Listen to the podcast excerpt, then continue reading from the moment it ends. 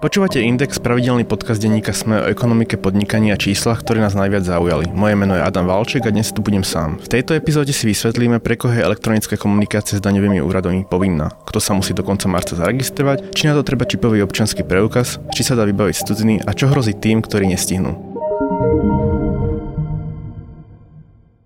Ešte v roku 2017 schválili poslanci povinnú elektronickú komunikáciu pre podnikateľov vrátane živnostníkov. Povinná je už od 1. júla minulého roka, ale téma sa opäť stáva až teraz. Dôvod je ten, že živnostníci, ktorí nepriznávajú iné dane ako dan z príjmov, túto povinnosť prvýkrát pocítia až teraz pri podávaní daňového priznania z dane z príjmov za minulý rok. Termín je do konca marca. Finančná správa už od decembra rozposielala dotknutým podnikateľom list, aby na registráciu nezabudli. Zabral. Za posledný mesiac sa na portál finančnej správy zaregistrovalo 300 tisíc daňových subjektov. Registráciu je možné urobiť v zásade dvoma spôsobmi, s návštevou a bez návštevy daňového úradu. Na úrad nemusí chodiť ten, kto má elektronický občanský preukaz s elektronickým podpisom. Od júla 2018 sme výrazne zjednodušili proces registrácie a autorizácie na portáli finančnej správy a to tým, že sme zlúčili tieto dva procesy pre fyzické osoby podnikateľov do jedného kroku. To znamená, že aktuálne, keď sa daňový subjekt registruje a je jasné, že bude konať sám za seba, to znamená, že je fyzická osoba podnikateľ, po dokončení registrácie sa na základe používateľom zadaných údajov systém e, finančnej správy automaticky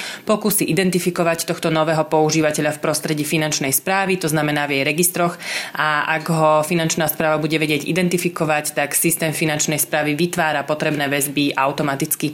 O úspešnosti, respektíve neúspešnosti tejto automatickej autorizácie finančná správa konkrétny daňový subjekt informuje prostredníctvom notifikačného e-mailu. To platí v prípade e, využívania elektronického občianského preukazu s čipom alebo kvalifikovaného elektronického podpisu. Povedala hovorkyňa finančnej správy Ivana Skokanová. Alternatívou elektronického občianského preukazu je tzv. dohoda o elektronickom doručovaní, ktorú môže podnikateľ s finančnou správou uzatvoriť. Na prihlasovanie na portál potom dostane login. Takáto registrácia je však zdlháva. Opäť vysvetľuje hovorkyňa finančnej správy Ivana Skokanová. V prípade e, uzatvorenia tzv. dohody o elektronickom doručovaní je potrebné, aby daňový subjekt e, každopádne navštívil daňový úrad. V prípade, že chce daňový subjekt uzavrieť s daňovým úradom tzv. dohodu o elektronickom doručovaní, musí rátať s tým, že proces e, trvá dlhšie, štandardne teda 3 pracovné dní. Samozrejme v prípade zvýšeného e, počtu registrujúcich sa môže tento proces trvať aj dlhšie. Dohodu o elektronickom doručovaní môže daňový subjekt uzavrieť na ktoromkoľvek daňovom úrade. O tom, ako konkrétne vyzerá registrácia, pre koho je povinná, aké sú sankcie a najčastejšie technické zádry, sa budeme rozprávať s Alicou Orda Oravcovou, prezidentkou Daňového fóra Slovenska, partnerkou poradenskej spoločnosti GTNC Slovakia a externou konzultantkou finančnej správy pre portál finančnej správy.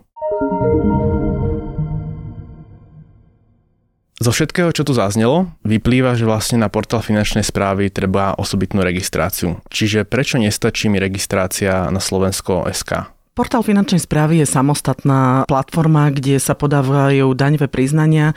To znamená, že cez slovensko.sk sa podávajú určité elektronické dokumenty v súvislosti s ochranou daňového tajomstva a komunikáciou s finančnou správou je potrebná samostatná registrácia. Na základe tejto registrácie potom môžem podávať daňové priznania, oznámenia alebo vyjadrenia na daňový úrad. Čiže taký bežný priemerný daňovník, živnostník sa asi nikdy nedostane do kontaktu s finančnou správou cez Slovensko.sk, väčšinou cez portál bude komunikovať? Bežný bude cez portál, pretože pri portáli sa podávajú štrukturované tlačiva, ktorými je nielen samotné daňové priznanie, ale napríklad aj oznámenie o predlžení lehoty na podanie daňového priznania. Čiže ak si povieme, že do marca sa musia živnostníci registrovať pre elektronickú komunikáciu, znamená to, že tak naozaj musia urobiť, lebo buď budú podávať oznámenie, alebo budú podávať samotné daňové priznanie. Hovorkyňa finančnej správy v zásade spomínala dva spôsoby e, registrácie Prvý je pre tých s elektronickým občianským preukazom a druhý je akási dohoda. Aký je medzi nimi rozdiel? Či v prvom rade je potrebné povedať, že dohodu môžu uzatvoriť iba živnostníci, to znamená fyzické osoby, nie ten, kto e, je štatutárnym orgánom právnickej osoby, pretože tieto dohody síce z minulosti platia, ale už nie je možné ich uzatvárať nové e, v súčasnosti. Ja si dovolím ešte doplniť, existuje tretia možnosť, to znamená, že si tá táto fyzická osoba zakúpi zaručený elektronický podpis, je to naozaj pár eur a komunikuje na základe tohoto zaručeného elektronického podpisu. Rozdiel je medzi tým ten, že pri dohode síce musím pri registrácii buď fyzicky ísť na daňový úrad alebo fyzicky ísť k notárovi, aby som podpísala túto dohodu a potom ma daňový úrad spáruje, alebo na základe elektronického občianského alebo zaručeného elektronického podpisu sa jednoducho zaregistrujem zo svojho počítača v prípade, ak komunikujem ja ako fyzická osoba a daňový úrad ma spáruje na základe tohoto elektronického podpisu. Hovorkňa spomínala, že to je v podstate veľmi jednoduché na základe EID alebo elektronického podpisu, že v podstate stačí mať len tie komponenty a dá sa to robiť celý proces doma. Naozaj je to také jednoduché? Vy ste sa v praxi nestretli s problémami? No, čo sa týka registrácie na finančnej správe, tak je to naozaj veľmi jednoduché. Ja si ale dovolím jedným dychom povedať, že v prípade, ak nemáte nainštalovaný EID, tak e, zatiaľ v mojom okolí ani ja osobne nikomu sa nepodarilo si samému nainštalovať e, tieto celé celé komponenty. Vždy každý si musel volať uh, svojich ITčkárov, aby mu to nainštalovali, pretože to je tak komplikované a stále vám vyhadzovalo chybné hlášky.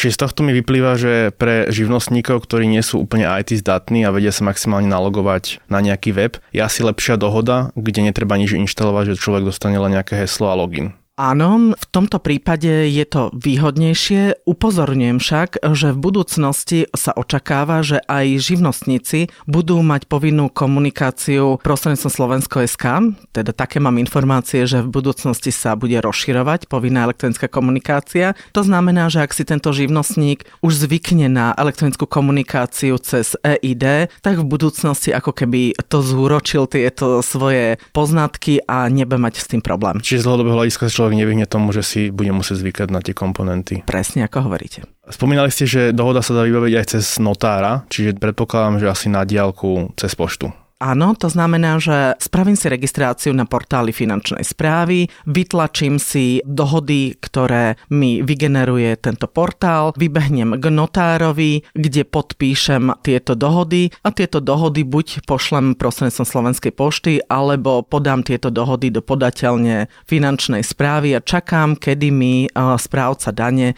spraví väzbu na toto moje registračné číslo a kedy mi bude portál fungovať. Koľko to trvá podľa vašich skúseností? Skúsenosti? No ja vám poviem, že my máme asi takú jednu najhoršiu skúsenosť, e, že nás registrovali 60 dní od toho, čo sme požiadali o registráciu. Ale je to asi extrém, že... To je naozaj extrém. A na druhej strane musím povedať aj, že napríklad daňový úrad pre vybrané daňové subjekty registruje právnické osoby, hej, to znamená, že keď dáte požiadavku, tak je to do dvoch hodín. A pokiaľ ide o tú druhú alternatívu, že nie idem cez notára a cez poštu, ale idem priamo na úrad, to si mám predstaviť tak, že sa zaregistrujem na webe, vytlačím ten papier a zájdem na svoj úrad? Áno, toto sú veľmi časté otázky, s ktorými sa stretávam. Prosím vás, nechoďte na daňový úrad bez toho, že by ste sa predtým zaregistrovali. To znamená, že postup je taký, že najprv si sadnem doma v kaviarni s deťmi, s kýmkoľvek za počítač, zaregistrujem sa, vykonám tú prvotnú registráciu, na základe ktorej dostanem to svoje konkrétne konkrétne číslo, na základe ktorého som zaregistrovaná. Potom si odkliknem, že teda budem komunikovať na základe dohody. Tieto dohody v prípade, ak si nemám kde vytlačiť, tak um, dobre je možné aj ísť potom na daňový úrad, kde vlastne už dokončím samotnú autorizáciu, lebo registrovaná som a pri tejto autorizácii daňový úrad, tam príslušné zamestnankyne podpíšu túto dohodu, vygenerujú vám prihlasovacie heslo a vlastne potvrdia toto prihlasovacie heslo, lebo vy si ho generujete sám a vlastne vtedy sa zaktivuje celý tento proces a už potom môžete vykonávať podania cez portál finančnej Čiže správy. tie prihlasovacie údaje dostanem fyzicky od nich alebo mi prídu e-mailom? Tieto údaje si naklikávam sama pri registrácii, ale na to, aby boli aktivované, tak daňový úrad musí dokončiť túto autorizáciu, aby jednoducho boli funkčné, aby som do tej schránky, aby bola aktivovaná a aby som mala tú konkrétnu fyzickú osobu alebo právnickú osobu. Vy ste spomínali tri spôsoby registrácie. Tá dohoda, kde sa teda podpisujem alebo teda podávam e, dokumenty iba zadaním nejakého kódu. Elektronický podpis, kde tie dokumenty pravdepodobne podpisujem. Ale potom je tá prvá možnosť teda proklamovaná, že EID, ale nie je hlúpe alebo nezmysluplné sa registrovať len EID bez e, elektronického podpisu, že registrujem sa cez EID, nemám podpis teoreticky, tak čím ako podpíšem, ako podám to daňové priznanie? Áno, toto nie je možné. Práve z toho dôvodu, keď e, si ide živnostník alebo fyzická osoba vybavovať e, nový občiansky preukaz, respektíve má už občiansky preukaz s čipom, vtedy by mal požiadať o nový elektronický podpis alebo o taký, aby mal funkčný v prípade, ak e, mu bol vydaný ešte predtým v tom období, kedy sa zneplatňoval. To znamená, že tento občiansky preukaz tomuto daňovníkovi je vlastne iba naozaj na iné účely a ak na ňom nemá nahratý elektronický podpis, ja osobne si myslím, že tento elektronický podpis je veľmi výhodný, pretože je zadarmo, je na 5 rokov, to znamená, že není tak ako pri zaručenom elektronickom podpise, ja napríklad mám jednoročný a ten si musím pravidelne updateovať, to znamená, že určite odporúčam živnostníkom túto formu.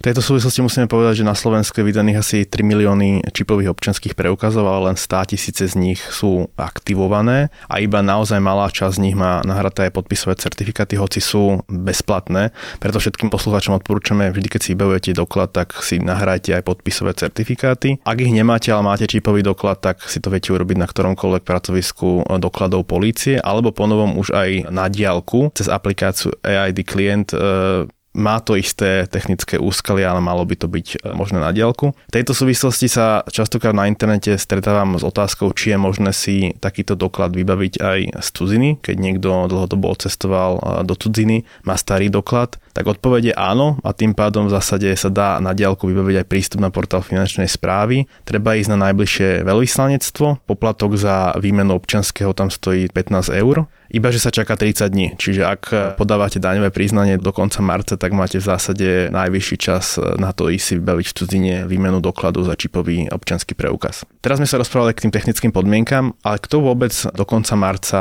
musí sa zaregistrovať? A čo sa stane, keď to tá osoba nestihne?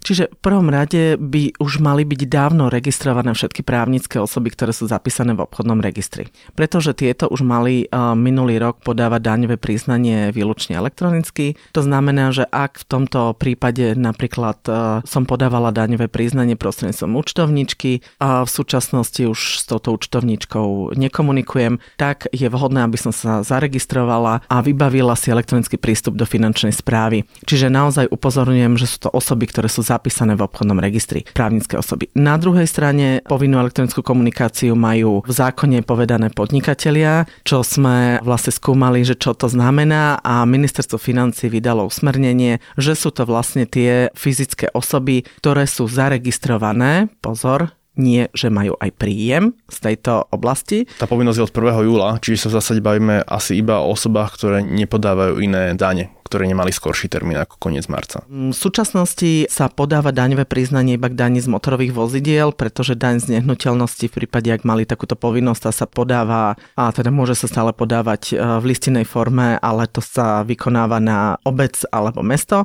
To znamená, že ak do súčasnosti tento daňovník nemal žiadnu potrebu komunikovať so správcom dane, tak v súčasnosti už bude mať do konca marca a preto by sa mal registrovať buď on sám alebo poveriť inú osobu. Veľmi častá otázka je, že som fyzická osoba, neživnostník, natrvalý pracovný pomer a prenajímam napríklad byt alebo obchodujem na burze alebo obchodujem s bitcoinami. Čo v takomto prípade? V tomto prípade máte šťastie, pretože pri všetkých týchto príkladoch, ktoré ste uviedli, nie je potrebná elektronická komunikácia, stále môžete podávať daňové priznanie výlučne v listinnej forme. Pozor, to znamená, že nie ste registrovaní, nezabudli ste na to, že máte ešte nejakú živnosť, ktorú máte zaregistrovanú, alebo že ste kedysi boli zaregistrovaní ako umelec a túto registráciu ste si neodhlásili. To znamená, že ak ste naozaj čistý zamestnanec, nikdy ste žiadne iné registrácie nevykonával, tak vtedy podávate daňové priznanie, to klasické, ako my to voláme Ačkové, môžete kľudne v listinnej forme, rovnako je to v prípade, ak mám napríklad kombináciu som zamestnanec a prenajala som byt a mám príjmy z tohoto prenajmu. Ešte doplním, že v tomto prípade samozrejme, že nebráni finančná správa sa registrovať dobrovoľne. Napadli ma dva príklady. Môj, to znamená, ja som na TPP, ale ale zároveň mám z minulosti pridelený DIČ ako umelec na licenčnú zmluvu. Na mňa sa vzťahuje povinná elektronická komunikácia? Vzťahuje. A teraz ma napadol druhý príklad uh, Igora Matoviča, človek z minulosti s pozastavenou živnosťou, ktorý je v vzťahu o nejakom TPP. Ten tiež má povinnosť elektronickej komunikácie? Podľa eh, mne dostupného výkladu eh, nemá takúto povinnosť práve z toho dôvodu, že si prerušil túto živnosť a z toho dôvodu nemusí mať povinnú elektronickú komunikáciu, ak by náhodou, čisto teoreticky, podával daňové priznanie v súvislosti so závislou činnosťou a nejakými ostatnými príjmami. Ale ak ju nepozastavím eh, a mám ju z minulosti, tak sa na mňa vzťahuje bez ohľadu na to, že či tam mám nejaké príjmy alebo nemám. Správne hovoríte. Spomínali ste právnické osoby v obchodnom registri. Máme ako po právnických osob najmä teda 10 tisíc občianských združení združení, ktoré sú registrované v iných registroch a majú častokrát aj živnostenské oprávnenie. Čo s nimi?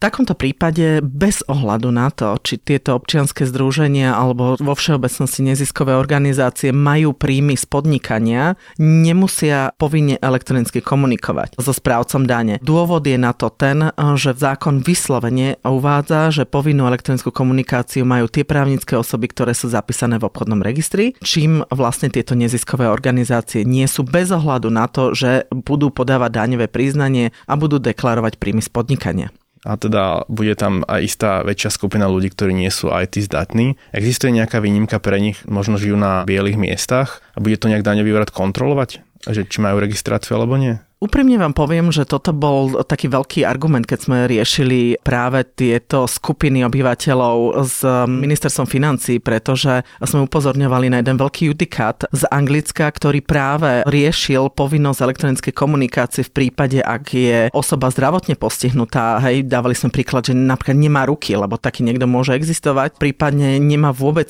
prístup k internetu, alebo jednoducho nemá tú počítačovú gramotnosť, keďže má vyšší vek a podobne a tam práve súd e, skonštatoval, že nemôže štát nútiť tieto osoby, aby elektronicky komunikovali, pretože napríklad aj konštatoval, že internetové kaviarne nie sú dostatočne zabezpečené proti zverejneniu daňového tajomstva. Na Slovensku tento argument nebol zobraný na vedomie a žiadne výnimky neexistujú. To znamená, že v prípade, ak by ste naozaj bol zdravotne postihnutý alebo počítačovo negramotný, tak v takom prípade bohužiaľ pokiaľ skúste osloviť vaše deti, vašu rodinu, alebo prípadne musíte za to zaplatiť, aby vám účtovnička podala vaše daňové priznanie. Čo sa stane, keď e, proste ho podám papierov a just? Ak podáte papierovo samotné daňové priznanie, to znamená štruktúrované podanie, pretože toto je špecificky zadefinované v daňovom poriadku, tak správca dane vás síce výzve, aby ste toto priznanie podal ešte raz, ale ak ste ani nezačal s registráciou, to znamená, že úplne ste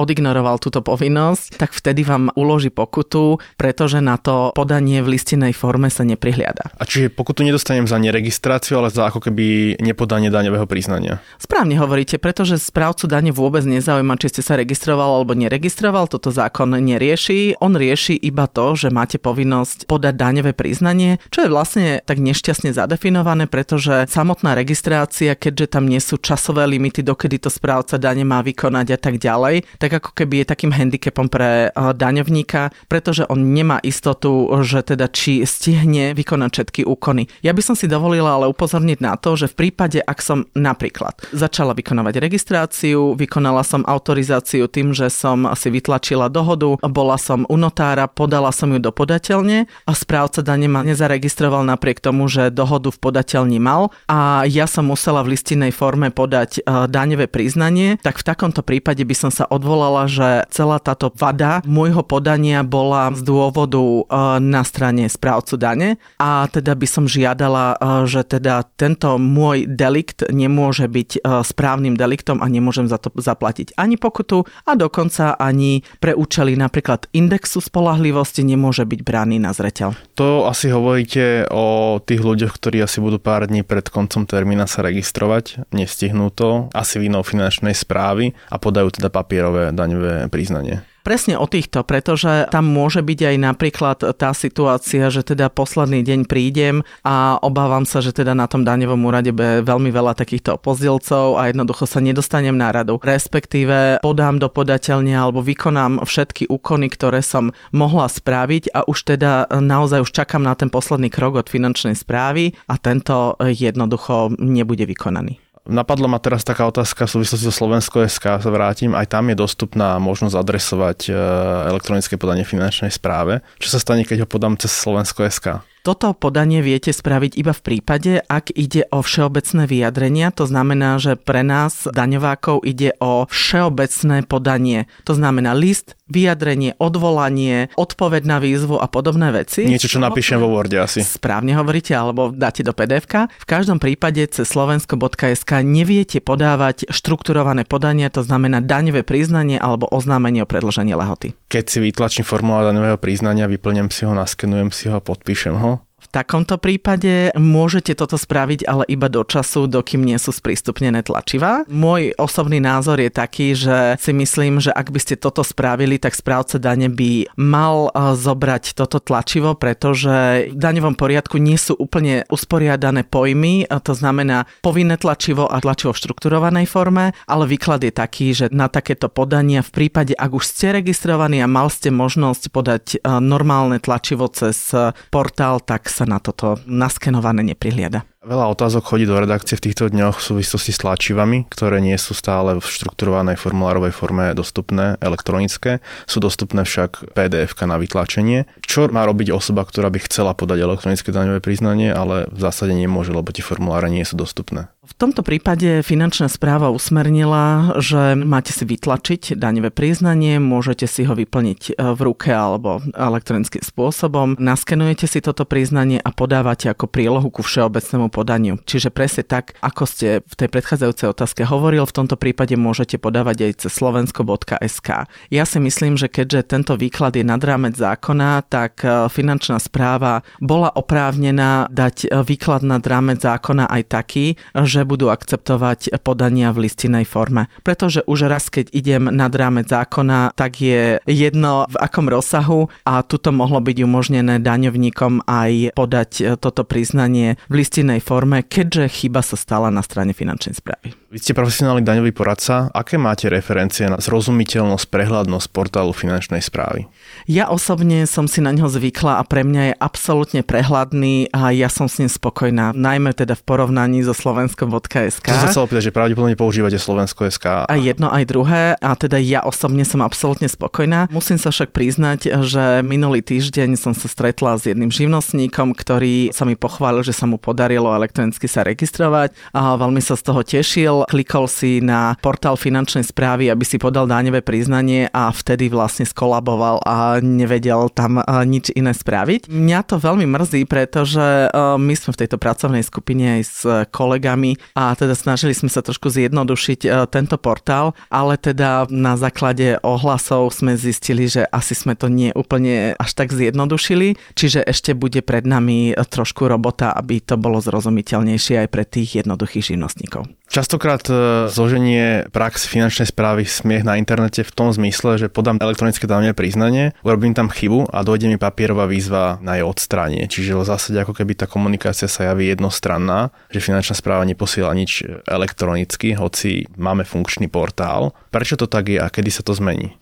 No ja som veľmi rada, že práve komunikácia zo strany finančnej správy je v listinnej forme, pretože ak mám postupovať tak, ako je to v prípade slovensko.sk musím ísť k notárovi, aby mi e, potvrdil právosť dokumentu, tak e, naozaj som vďačná finančnej správe za listinné doručenia, pretože tieto otvorím obálku, prečítam, založím do šanona, mám tam podpis, naozaj je to právoplatné doručenie a viem presne, kedy bolo doručené, nemusím čakať na nejakú elektronickú potvrdenku. Čiže v tomto prípade musím konštatovať, že obojsmerná komunikácia pre daňové úrady mala byť spustená spustená už v minulosti a viackrát sa táto účinnosť obojsmernej komunikácie presúvala. Upozorním na to, že obojsmerná elektronická komunikácia je v súvislosti s colným úradom. To znamená, že na portáli finančnej správy nájdete písomnosti adresované od colného úradu, prípadne si tam viete vytiahnuť aj saldo, či máte daňové preplatky alebo nedoplatky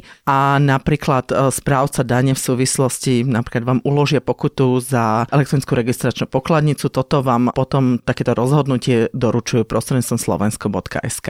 Čiže ak to mám zhrnúť, áno, v budúcnosti sa rozbehne obojsmerná komunikácia aj s daňovým úradom. Ja osobne vravím, čím neskôr, tým lepšie.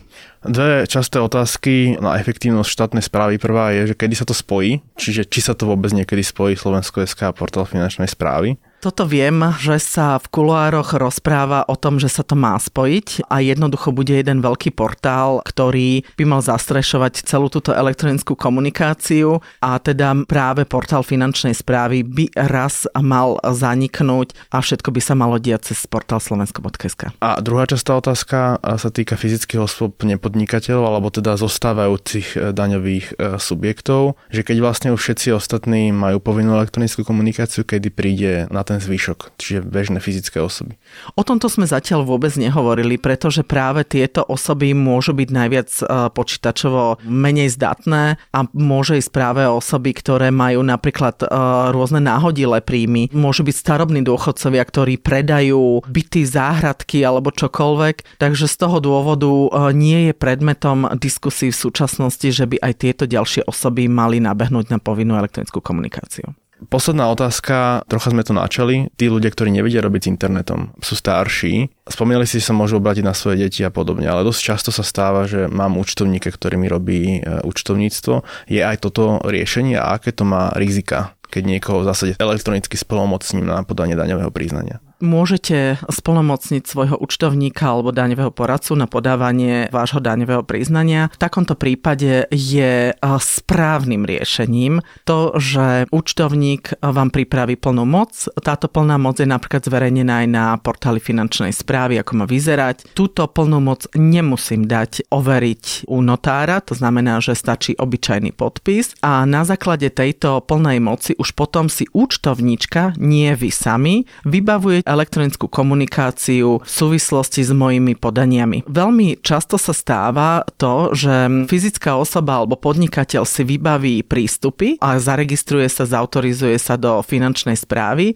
a toto prihlasovacie meno a heslo odovzdá svojej účtovníčke. A v takomto prípade naozaj upozorňujem, že toto je nesprávny prístup, pretože účtovníčka, ak vám podá čokoľvek, tak finančná správa registruje, že ste to podali vy sám, ktorý ste ste zaregistrovaní a podpísaní pod e, touto dohodou alebo prípadne teda máte registráciu a ak by napríklad prišlo k riešeniu, že či bol spáchaný trestný čin, tak budete musieť chodiť vysvetľovať tieto všetky podania na políciu aj vy sami, keďže podanie bolo podané pod vašim menom. Čiže ešte raz opakujem, na daňového poradcu, na účtovníka dať plnú moc, to znamená, že túto plnú moc účtovníčka posiela na daňový úrad v plnej moci môžete uviesť, na čo je splnomocnená. To znamená, že môže byť splnomocnená iba napríklad na podávanie daňových priznaní, ale všetku ostatnú komunikáciu, napríklad príjmanie písomností budete dostávať vy. Na daňové kontroly nebudete mať nikoho splnomocneného, budete vykonávať vy a jednoducho v tej plnej moci uvediete presné úkony, na základe ktorých môže vaša účtovnička alebo daňový poradca konať. Toto plnomocenstvo musí byť papierové alebo môže byť elektronické? Toto plnomocenstvo je vždy papierové, pretože vy musíte fyzicky podpísať túto plnú. V takomto prípade účtovnička ho naskenuje, podáva ho na základe svojho ID do podateľne finančnej správy. Pre vás odporúčam, že poslať aj originál tejto plnej moci na daňový úrad, aby ho teda mali aj v listinej podobe. Upozorňujem, že plná moc v súvislosti s finančnou správou je špecifická oproti všetkým ostatným splnomocneniam, pretože že táto je účinná až v čase, kedy ju doručíte finančnej správe. Čiže nie tak ako obyčajné plné moci vtedy, keď ju udelím, ale až vtedy, keď daňový úrad o tom vie. A potom, keď ju doručím, finančná správa napáruje identitu môjho daňového subjekta k tej účtovníčke? Správne hovoríte. Na základe tejto plnej moci účtovníčka ešte vykoná zo pár úkonov. To znamená, že ona sa musí identifikovať, že či ona komunikuje na základe dohody, alebo my daňoví poradcovia, že komunikujeme na základe zaručeného elektronického podpisu a my potom dostávame e-mail z finančnej správy, že dnes v tejto sekunde bol napárovaný subjekt ten a ten a potom môžem za ňo podávať daňové priznanie. Na dnes je to všetko a dnes sme sa s Alicou Orda Oravcovou z Daňového fóra rozprávali o povinnej elektronickej komunikácii s daňovými úradmi najmä pre živnostníkov, ktorí by sa mali registrovať do konca marca.